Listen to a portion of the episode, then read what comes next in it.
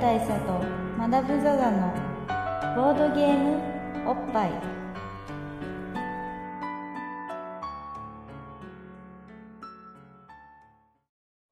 バブル大佐とマダム・ザ・ザのボードゲームおっぱい。毎回同日直送のボードゲームカードゲームを一杯でつつぼんやりざっくりご紹介しております。MC1 のバブル大佐です。MC にマダム・ザ・ザです。というわけでねやっぱりこうやっぱり我々の本文であるところの通常会ってやつをねやっていきたいそうですね。ただ今回のゲーム別にドイツ直送ではない、まあ、いつものことなんですけど、うん。ドイツ直送ではないない、うん、まあめあのあれだね。気持ち的に。そうですね精神的にドイツ直送というところはあるそういうことですね。けど、まあ、今回ご紹介するゲームは、まあ、久々のオインクゲームズものをねご紹介したいと思いまして。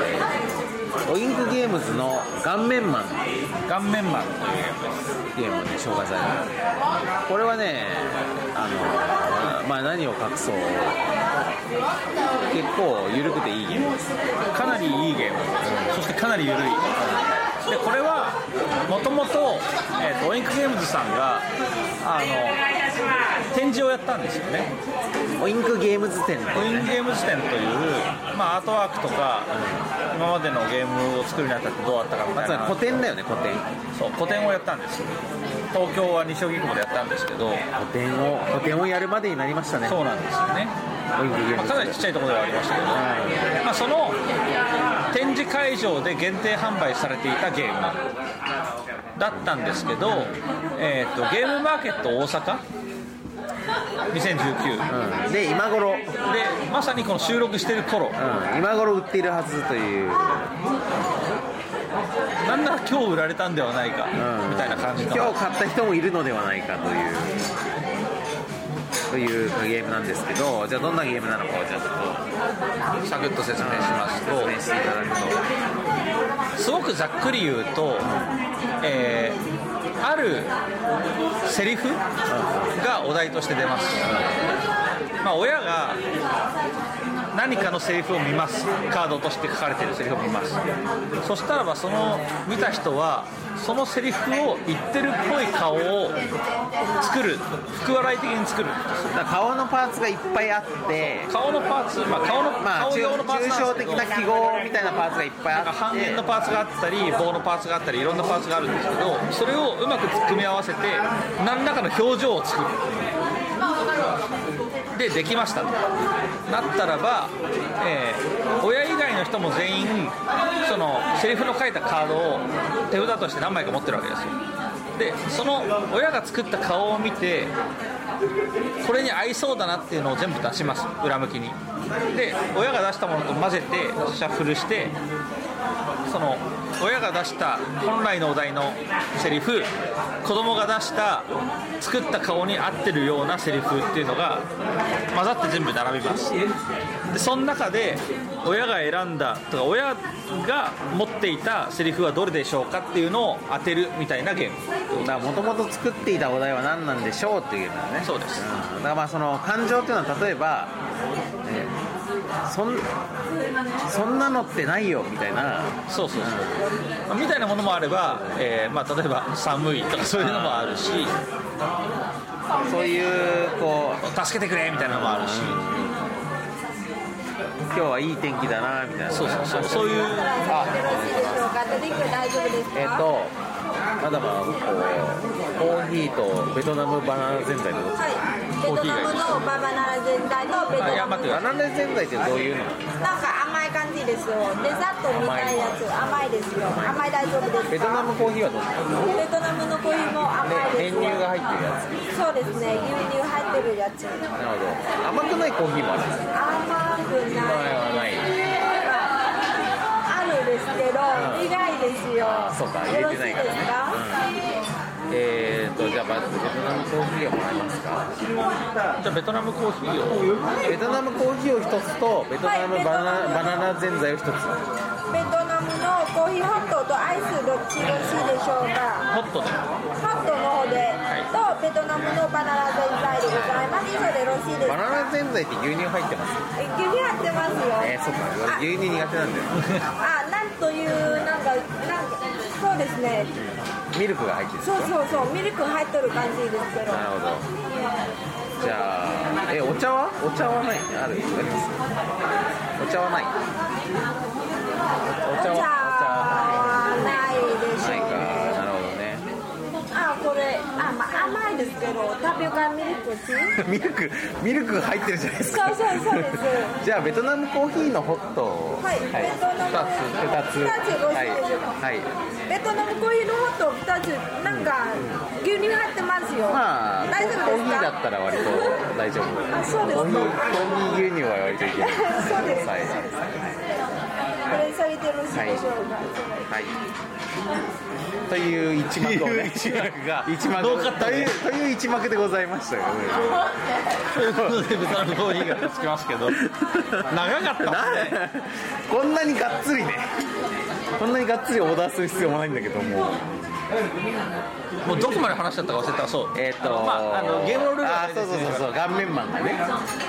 顔面マンがだからルールは説明ある程度しましたけども。ある程度しましたけれども。うんまあ、そういうような感情表現みたいなことをやると。だから福笑いみたいに福笑いっていうのはさその顔のパーツを組み合わせて顔を作りたいんだけどうまく組み合わせられないと目が目が隠してるから,、っていうゲームじゃないですか。まあ顔面マンはそこはだから自由にやらせるんだけどそれによって何かを伝えようとするという目的意識があるというところがやはり現代ゲーム的であるということだよね。でとにかくこの顔を作るっていうフェーズがなかなか肝で、あの本当にその幾何学的なパーツがいっぱいあるんですよ、まあ、さっき言った半円とか棒とか丸とかで黒だったり白だったりみたいな。ものがいっぱいある中でそれを本当にそのえっ、とね人の顔型の、まあ、楕円形のあのボードっていうか下に敷くものがあってその上にそれを自由に配置して人の顔を作ってできましたっつってそれを見てもらう。でそこの顔を作るっていうところがまずすごく楽しいのと、あのまあセリフを顔で表すっていうのはこんなに難しいものかっていうぐらいには何ともまあだからどうとでも解釈できてしまうからというところはあるね。でも俺このオインクのゲームの中で顔面マンだいぶ好きですよなんか。僕もまあ減らすと一番好きぐらいですよまあ俺今まではエセ芸術家が一番好きだったんだけど、まあ、顔面マンもかなり好きだなと思ってまあエセ芸は超えないかもしれないけどまあ2位か3位ぐらいには好きだね。なんですよね、うん。なんかさあのなんだろう顔を作ること自体の面白さっていうのがまずあってなんかやっぱこうああいうのってもしかすると日本ならではかもしれないじゃん。あ顔文字的な文化というか。あ顔文字文化はありますからね確かにあとまあ記号的な漫画表現文化とかもあるしだからやっぱ日本人の我々だからこそ一番楽しめるし生み出されたゲームという感もあるしその福笑いの現代版であるというあの伝統文脈もあるし俺やっぱねその伝統文脈があるものに弱いんだよね。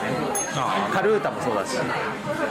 カルタの現代アップデート版としてのやっぱカルータっていうのにやっぱりこう良さを感じるはい俺伝統ゲームがやっぱ好きだから。な伝統ゲームのだから俺俺もねそういえばね福笑いっぽいゲームなんかないかなって思ったことあるんですよ。だやっぱその考えたことあるだけにね。あありがとう。ござい。ますはい。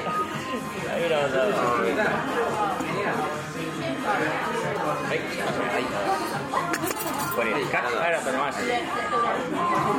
うねベトナムコーヒーが来たのドリップされるのを待ってるちなみに今ブラザーって言われたのはあの僕のいとこのいとこの男性が結婚したベトナム人女性のお兄さんなので実際俺にとって親戚のお兄さん的な感じではあるという。まあ広い意味でブラザーだ広い意味でブラザー、まあ、そういう感じでちょっとこの店が行きつけに今なってるんですけどまあそういう感じでね好きですよだから。あのー顔面は、まあ、顔面マンは本当にいいところが、まあ、ものすごくいっぱいあるんですけどあのまずそのお題カードっていうのがあるわけですよ、そのセリフが書いてあるカード。これがねすごくあのいいとこ攻めてる。うん、うんうんうん。いいお題だよねものがいっぱいあるわけです、まあ、今ちょっと手元にないんで具体例が出しづらいんですけど、まあ、ちょっとひねったようなものもあれば直球のものもあって、でああなるほど。あの要するにこの顔作ったら一発だなっていうお題ばかりではないのがほとんどなので結構そこの判断が難しいな、まあ、だからこそうまくやれるのもあるんですけど。っていうのもある上にその顔面の作り方ここがまあ一番の肝なんですけど。実際これって結構顔面作るのうまい下手あるもんね。で福笑いだともう目は目のパーツとしてあるし口は口のパーツとしてあるじゃないですか。でも顔面マンは全然そういうことじゃない。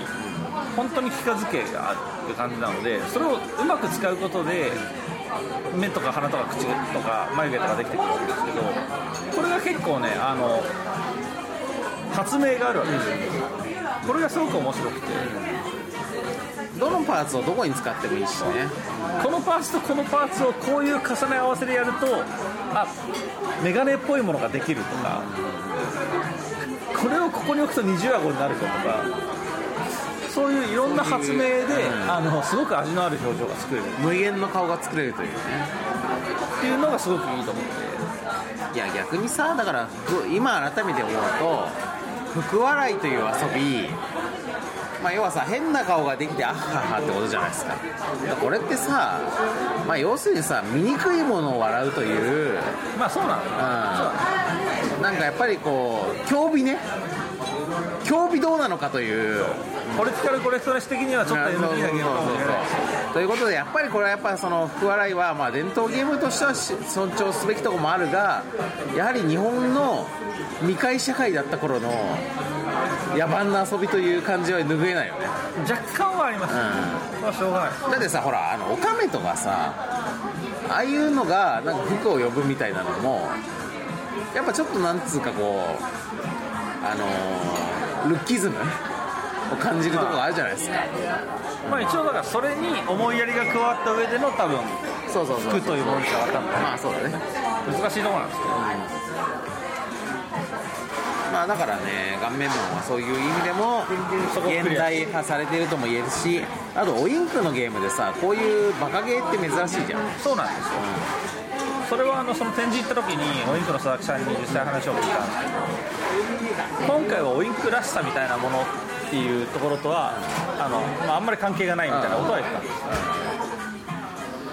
まあ言ったらこれゆるゲーですからね。そうだから俺は共そう気を感抜いて遊気を抜いて作れて気を抜いて遊べるゲームだから展示を作りたいみたいな。オインク店限定販売みたいなつもりだったからちょっとハードルを下げて気楽に作ったってこと。おそらくそうです。ねまあでもこれは結構俺としては共感する部分もあったし。でこれはあれなんですよ。あの、まあ、ちょっとこれいきなりハードルの高い話になるんですけどでこのゲームのルールはさっき言った通りなんですよ。ただ実はこのゲームあの複数セット持ってると別の遊び方ができるっていうのをこの間発見しましてお題を1枚めくるじゃないですか。このお題の顔を複数セット使ってみんなで作る。ああなるほどね。でコンペをするっていう楽しみ方があのより良い作品をまあこれはだから顔面マン修行だね。あのまあ、僕の周りはそのオインク店に行った人が多くてなんか気づいたら顔面マンが4セットぐらいあったんですよ、ゲーム会で。じゃあみんなで作ってみようってやったんですけどこれが本当にあのねクリエイティビティの勝負になってくる。まあ限りなくファインドアート感がある。まあそうなんですけど その使い方あったかっていうのとかがあるよなんか汗をかきたいんだが汗をかくのが OK かどうかわかんないけど汗をかきそうな人間をかくしかないとか、そのなそうね。汗で濡れた髪型をどうやって表現するかとかいろんなこう、いろんな分かる分かるってなるもんね。そう。ですそこがねものすごく面白いやっぱ表現っていうのは常にこう制限のある中でこそ輝くものですからね。そうなんです。だからそういう意味ではねすごくいい制限のかけ方をしていると言えると思います。けど俺もオインク店行きましたけどやっぱオインク店の会場でまあ佐々木さんと話をしていてやっぱりこうオインクの過去のこうこれまでの歩みをさ見てるとさやっぱこうやっぱ自分なりのオインク感みたいなのをやっぱり語ってしまうわけなんだけど。ちょっと俺は佐々木さんから言わせても深読みしすぎてるタイプというかあ佐々木さん以上にオインクについて語れ語れるタイプ。あはい。という感じがあったんで。オインク批評をさせるなら俺に。なるほど。ゆりいか原稿依頼を。そう。ユリイカでオインク特集やるんだったら俺に原稿依頼した方がいいと思う。という一幕もありまして。まあ、オニックゲームズって面白かったですね、あの佐々木さんのすごくパーソナルな思いも赤裸々に描かれている展示ではありました。し、なんか実際、バーと並んでみると、思えば遠くに来たなっていうぐらい、ものすごい量のゲームがあるし、まあそれこそさこのボッパイでも紹介したさストレイシーフとかさの頃からね考えたらね、うんまあ思えば遠くに来たもんですよ。我々もね、まあ、我々まあ、もその頃から考えるともう本当に大人になりまして。本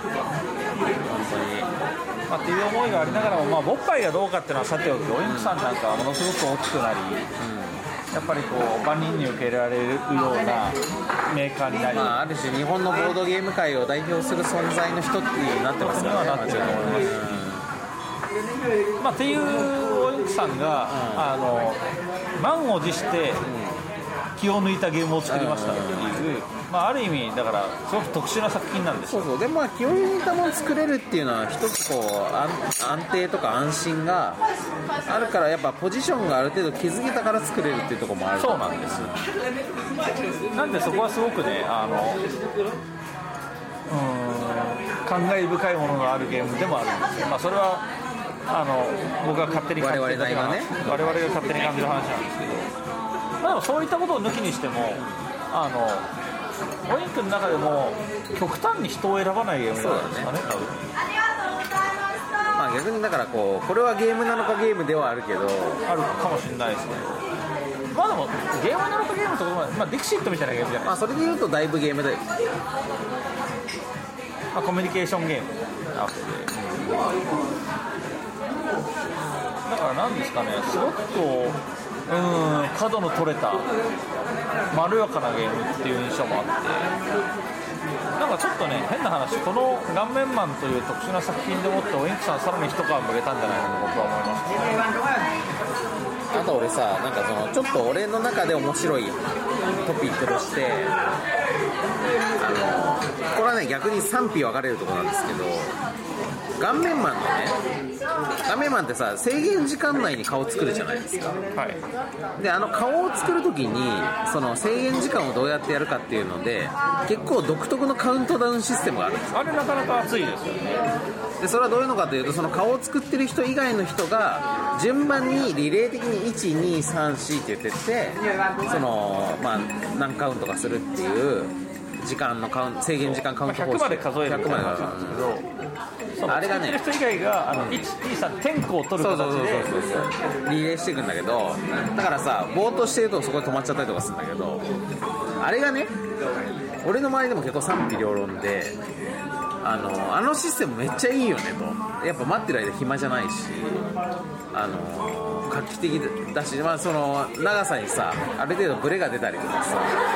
あと急いで回そうとは回せたいとかみたいな。なんかそういういろいろ幅があっていいよねっていう意見もあるし。まあ俺はね俺はあのしあの転校システムはない方がいいと思うんですあー自分で遊ぶ時はねあれやんないのよ。なんでかっていうと人が作ってるの見ながらもっと自由にコメントしたい。あなるほどこれはなんとかですなとかっつって見たいんだけどあの転校システムがあるともうそのそ転校の方に集中しなきゃいけないからだからなんかこうね無駄話してるとねあのいやなんかあなたの番ですよみたいにな僕はあれね、あの完全賛成派です。あの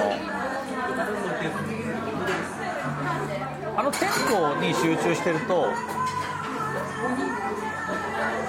その作ってる最中のものを逆に見ないっていうこまあ、つまりとがいいのか。過程をすっ飛ばして結果だけが見れるという。僕は結構できましたじゃんっていう方が実はいいかなまあ、要するに作ってる最中にコメントが入るとそれに影響されるじゃない。そうするとあの極端な作品が埋もれてくるじゃない。ですか角が取れちゃう。それはあるかもしれないみんなが集中して100まで数えてバッと見た瞬間にとんでもないものが出来上がってるっていうところの驚きとか結構あったりするんでまあだからそれは多分ねか体験したそのゲームのプレイの場の関係もあって実際に俺がプレイした時にはあの周りのギャラリーが結構自由に発言しまくっていてあのカウントが全然進まなかったのはいはでこれ普通に制限時間つけた方がよくねってなったのつまりみんな喋りたい人だ見てる間。だからまあその方がいいからそうなったんだけどでもまあみんながそのカウントすることにこのモチベーションがある場合はそれはそれ機能するじゃないですか。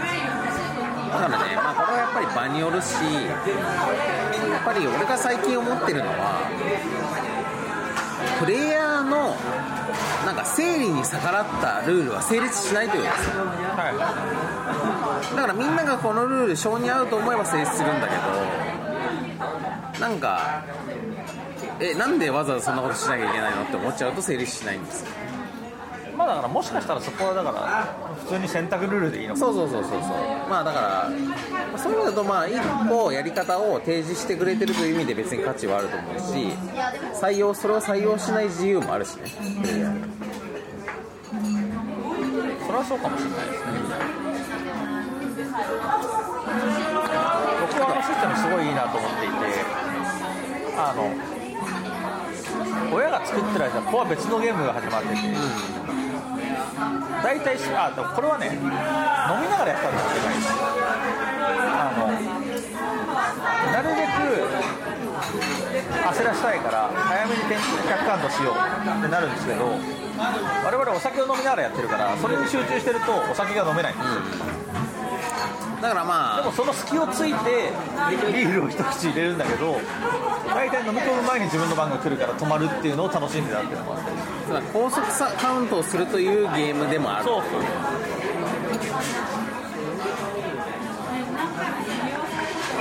まあそんな感じで顔面マンはねまあなんかいろいろこう考えさせられるところもあり遊んで普通に面白くルールもシンプルでコンポーネントも独特でという感じで、そしてあの写真映えもする。うん、こんなこんなんできちゃいましたっていうのをね SNS に載せるしやっぱちょっとこれな。ウインクがやっぱもう一ワンステージ先に進んでしまった感があるから。ありますねまあこれが面白いなと思うのはそのお肉さんが気を抜いたがゆえに一歩前進できるゲームができたっていうところは結構面白いなと思って。まあでもある種ね我々も緩いゲームとしては泥前もあの先行してるところもありますから。そのライバル心何なんですか？やっぱ緩さに関しては負けないぞと。あいや次回作やばいよ本当に。あそう。う泥前さんの。ん泥前さんの泥前さんのゆるゲーの次回作はマジで法廷気分となぞなぞ気分の両方のエッセンスを受け継ぎつつ最もくだらない方向にシフトしているといハードル上げてきますね相当気になりますまあこれあの、まあ、今回顔面マンの回なんでおおいくさんに言わせてもらうと別にあそこはゆるゲーを志向してるわけではないそうそうそうそう別に何の対抗意識もない単に番外編みたいな。今回ちょっとオインク的にはね。ちょっと緩くしてみましたみたいなでもなんか俺ちょうどさあのぐらいのタイミングで久々にオインク佐々木さんとなんかこうがっつり話す機会があってなんかまあそのオインク店の場でも話したし、まあ、その後飲む機会とかもあったりとかして、まあ、ここ数年お互い思っていたことみたいなものをまあちょっと共有したんですけどまあやっぱなんかこう全然違う感じなんだけど、まあ、ウインクの方が全然ちゃんとちゃんとなんていうかコンスタントに作品も出してるし全然なんていうかこう精度は高く頑張ってると思うんだけど。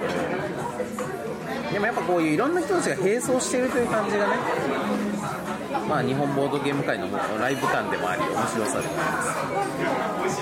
まあ面白いですよ。面白い。やっぱ動きがあるしね。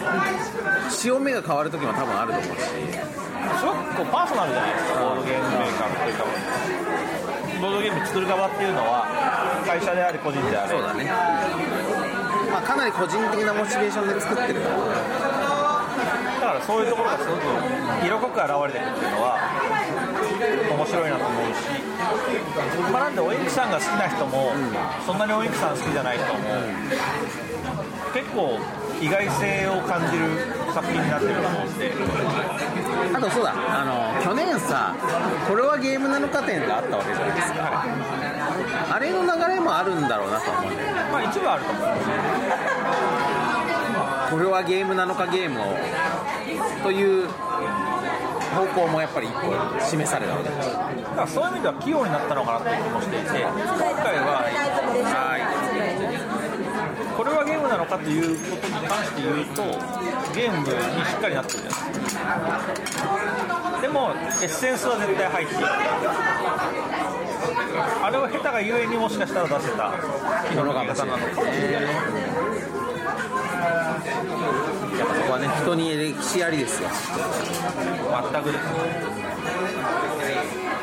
まあなんでねこの次の言語のポイントさんにも結構期待ができるんじゃないかと僕は思っています。今俺さすげえおっぱいみたいな匂いがするなって思ったら練乳だったねどういうことなんか俺やっぱさその牛乳が結構苦手なもんで乳臭いもの避けて生きてるからなんかこう今普段経験しない乳臭さを感じたんですよ、逆に僕はあれですよそのおっぱいっぽいがわからないですうん、あそう。まあおっぱいってのはその乳臭い牛乳っぽいは牛乳っぽい。で母乳っぽいじゃなくて人間の母乳はそういう匂いしないからね。まあそうですね。そうなんですよね。人間の母乳はなんかこう甘くて美味しいみたいなイメージを持ってる人もいるかもしれないけど決してそういうものではないと。いうことはやっぱり赤ん坊経験者の私がね。まあみんなそうですよ。かつては赤ん坊だった私として提提唱していきたいですね。大人になってから母乳飲んだことあります？まあ飲んだっていうかやっぱ子育てしてる頃に匂いを嗅いだこととかはあるよまあ匂いはさすがにあります。なんか。全然牛乳とかと違う。違うよね、うん。まあ、どやっぱあれさその乳腺ってやっぱ感染の発達したものだからやっぱ汗によったものだよだいぶね。ああそう牛栄養のある汗という印象を俺は受けああまあ分からんでもないですたでそれで言うとだからさ汗の酸っぱみみたいなものもあんまり感じないけどまあちょっとはあります。よねだからなんかヨーグルトの音みたいな感じまあだからやっぱ牛乳に比べるとさ薄いんだよねとにかく。あのだから乳がヨーグルト作ったら上澄みがあるじゃないですか、あれに近いよね、うん。あと豆乳とかね。あそういうさらっとしたさらりとした。あサラミがすごい強い、だからそう考えるとやっぱさ牛乳っていうのはさ父界でも本当にやっぱリッチな脂肪分も多く栄養も豊富でまあ立派な父なんでしょうな。ちなみにこの話ちゃんとしとかなきゃいけないんですけど、なんでこの話してるかっていうと、我々はベトナムコーヒあーを飲んでいて、今ベトナムコーヒーを飲んでてベトナムコーヒーっていうのはすごく苦くて濃いコーヒーエスプレッソ的なコーヒーに練乳が入ってるっていうのがベトナムコーヒーなんですそうなんです。バターローストしたコーヒー豆をなんか濃いめに入れて、そこに練乳を入れて甘くして飲むっていう。バターローストしてるんだ。それでこういう香りがするの？で大佐は練乳とは極端に苦手だから、基本混ぜずに、うそこの方に練乳を食べた状態ででほのかに練乳が混ざってるぐらいの感じで飲んでいたんだけどやっぱ最後コーヒーを飲み切ったところで練乳だけがうわっと練主張してくる乳濃度がすごいことになるから、その主張を感じて、あおっぱいっぽいなと、あだからこれはおっぱい評価でいうとねだいぶおっぱいで長いですあおっぱい評価。ってのはありますねだから顔面マンをねおっぱい評価したい。おっぱい評価してくださいなり高いです。あのねそのパーティーゲームとして普通に超高評価俺はそのカウント部分ぐらいかなマイナス。まあそれやんなきゃいいっつう話もあるし僕の感覚的に言うとだから60代後半ぐらいうんいいんじゃないですかね60代後半 67かな。お素数ですね。うん。素数素数素素数だと思う。素数。かな多分素数だろ多分素数ですね。今俺因数分解しろって言われても約数が思いつかないから。60なら素数だと思うんですよね。多分ね。じゃあ67にしようか。67です67で。はい。はなので、まあ、今回かなりね、まあ、もう特に大佐はだいぶ酔ってね、なんかふわふわっとしてるから、すごい雑な回にはなりましたけども、いまあたまにはこういうカジュアルにちょっとゲームの話だけする回があってもいいんじゃないですかね。まあ、そうか。まあ、ゲームの話だけかって言われると、また別の話もした気がする。まあコンパクトな回があってもいいんじゃないですかねというわけで、今回、顔面マン、うん。気楽なゲームでもあるし。はい、はい。気楽に67おっぱいということでねこれはちょっと今年のゲーム大賞勃発ゲーム大賞の候補作としてエントリーされちゃいましたけど。まあ何でもそうなんだ。取り上げたらエントリー。何でもそうなんだ。ノミネートだけだったら簡単にできる。今のところ筆頭候補ですよ。そうだねじゃあそんな感じであの今年もねあの通常回もやっていこうと思いますんでそうですね。まあ、交互期待ということで、ちなみにこの顔面マンは、そのえっと今、ゲームマーケット大阪で売ってますけど、まあ、今後の多分販売予定はおそらく未定なんだと思います。ただ、まあでもイベント先行の後一般販売っていうのはまああり得るパターンじゃないですか。これはね、かなり一般販売の目あるんじゃないかと思うんですよ、その作るのコンポーネント的に作るのが超大変なのかっていうと、作れそうだし、あの多分やった人の評価は軒並み高くなるんじゃないかと僕は予想してる。んですよ、多分人気的にはさ予想よりも受けたみたいな。多分そうなんですなんで、まあ、普通に一般販売される可能性も僕はあると思っているっていうぐらいです。まあ、今のところまだあの選ばれた人だけが入手できるものではあるので、まあ。ぜひ遊んでいただきたい。NOW ね。NOW, NOW ゲームマ大阪が行われてるはずなんでそうですね。あの皆さんそこで入手してくださいと、はい。ということをあの実際にこれが放送される配信されるのはもっと後かもしれないけど、まあ、ぜ余裕だとです。かもしれないけどまあこう心にね願っておきます。そうです。もしかしたらこの放送される頃には一般販売もうされるかもしれない。されてるかもしれない、なんせ忘年新年の後に出ますからね。というわけでじゃあ皆さん、はい、レッツプレイという。ことでレッツプレイということで顔面マンの回でしたね。そうですね。あちなみにねそうだ。補足しとくと顔面マンっていうのは実はあのハウスルールっていうか、まあ、もう一つのルールがあって顔写真でやってもいいんですよ。ああなるほどね。あまあ僕もやったことないんですけど。うん。まああれでしょそのその場で顔を作ってそう。iPhone なんか携帯とかで写真撮ってみたいな。そう、まあ、だから実際にその顔をしてっていうのでもいいかもしれないですね、まあ、そういう楽しみ方もありますよって補足をしておきます。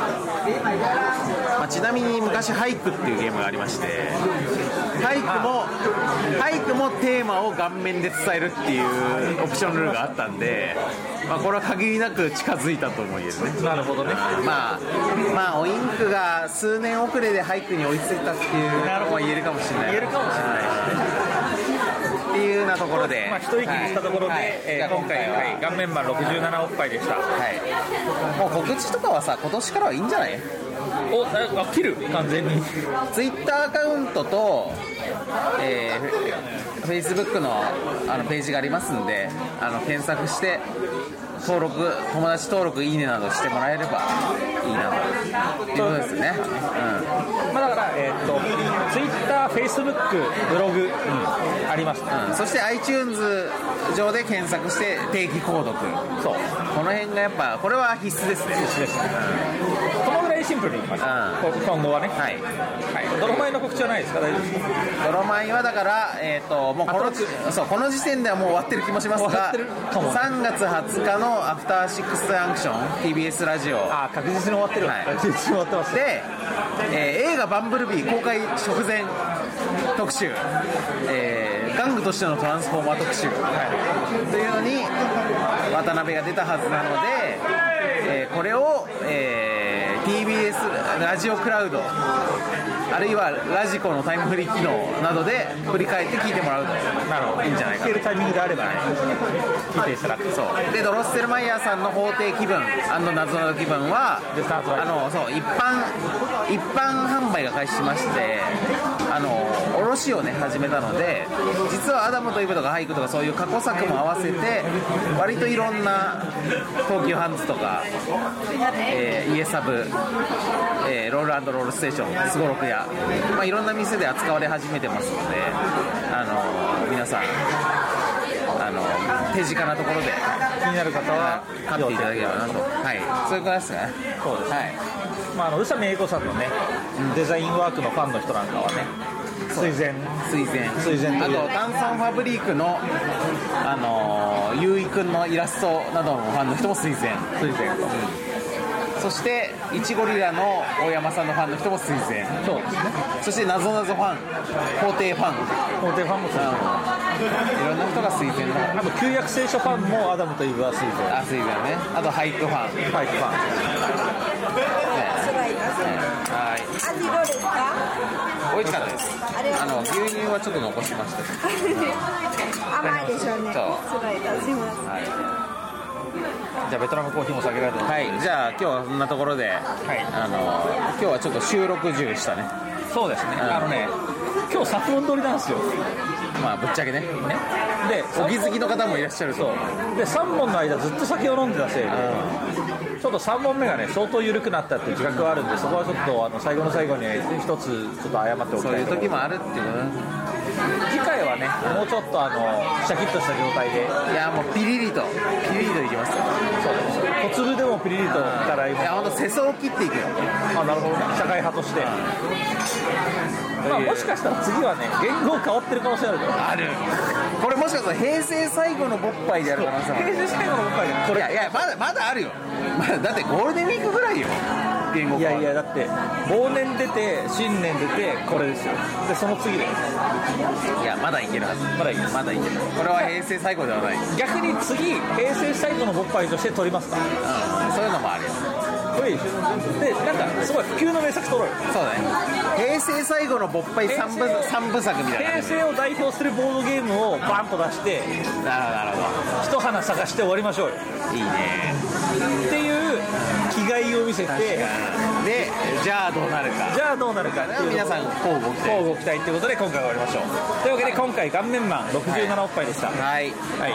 じゃあ、あの最後の時間をね皆さんも最後の時を味わって過ごしてそうですね。一日一日を大切にね。味わっていただければと。